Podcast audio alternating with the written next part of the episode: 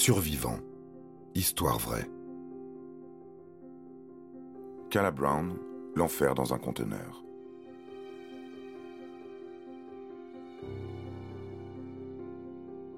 Il s'appelle Todd Kelep. Il m'a séquestré dans ce conteneur alors que je me rendais chez lui pour trouver du travail. Il a abattu mon copain d'une balle dans la tête. Mais je sais que je ne suis pas la seule victime. Il y a des corps enterrés dans son jardin. Cala Brown, tout juste rescapé de deux mois d'enfermement dans un conteneur où l'air y était à peine respirable, livre un récit primordial aux enquêteurs. Sa détermination à s'en sortir, son sang-froid et son courage ont permis aux autorités de Caroline du Sud d'interpeller et de condamner l'un des pires tueurs en série de l'État. Cala Brown a eu beaucoup de chance, car Todd Kelep n'en était pas à son coup d'essai. Né le 7 mars 1971 en Floride, Todd est issu d'une famille dysfonctionnelle. Ses parents sont divorcés. Il ne s'entend pas très bien avec sa mère et passera une grande partie de son enfance aux côtés de son père. Celui-ci est violent, ce qui n'arrange rien à la psychologie instable du garçon.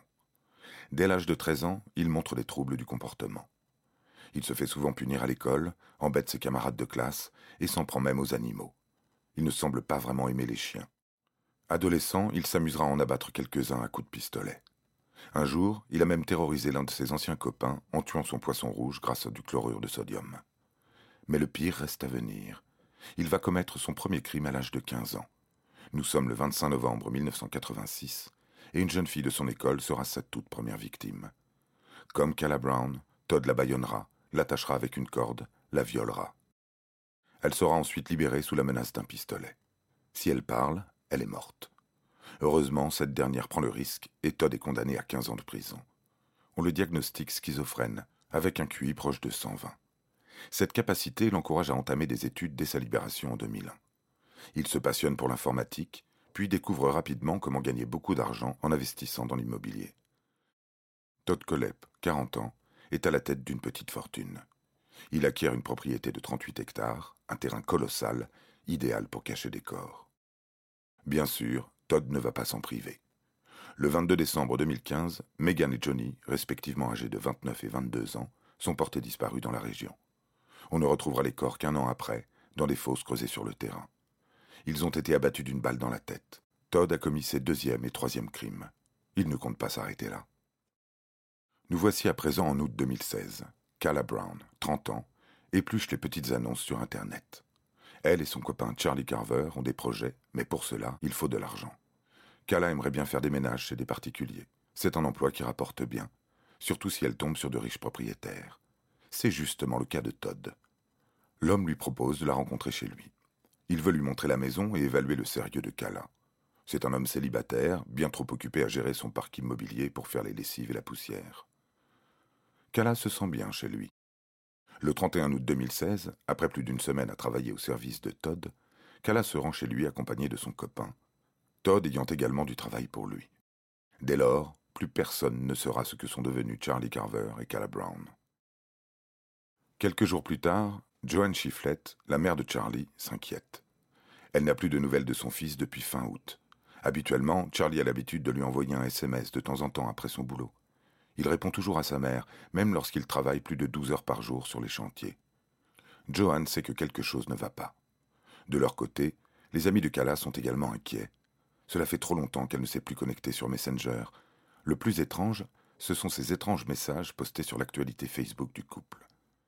Ils se seraient mariés et auraient déménagé dans un autre État, où ils auraient acheté une nouvelle maison. Les familles de Kala et de Charlie angoissent. Quelqu'un pourrait avoir piraté leur compte, ils ont peut-être même été enlevés. Ils ont vu juste. Mais malheureusement, Charlie est déjà mort et enterré. Il a été abattu de trois balles dans la poitrine dès le 31 août, le jour où il a posé les pieds dans la propriété de Todd. Kala n'a pas eu le temps de réagir. Le riche propriétaire l'a ligoté et jeté dans un petit conteneur sombre, mais bien aménagé, et l'attache avec une chaîne par le cou. L'homme avait tout prévu. Le calvaire de Cala Brown ne fait que commencer. Les jours se ressemblent. Kala est enchaînée toute la journée.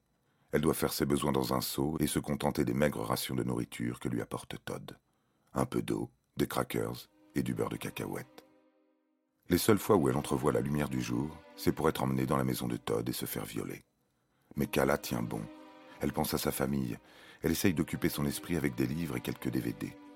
Todd a eu la gentillesse de lui installer une télévision avec un lecteur. Elle ne doit pas se laisser abattre. Il faut qu'elle survive. Quelqu'un va venir la chercher, elle en est persuadée. Au fil des semaines, elle essaye de communiquer avec l'homme de 45 ans. Elle détient de précieuses informations concernant des précédents meurtres qu'il aurait commis. Elle s'intéresse à lui, essaye de l'amadouer pour obtenir de nouvelles révélations. Un jour, il lui montre les tombes qu'il a creusées, celles de Megan, Johnny et bien sûr son petit ami.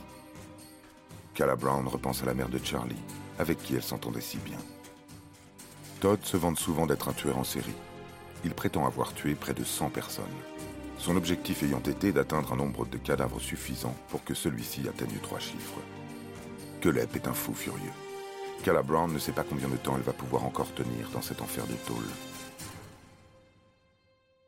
Pendant ce temps-là, les enquêteurs travaillent dur et finissent par déterminer que le jour de leur disparition, Calla et Carver avaient prévu de faire des travaux sur les terres de Kelep.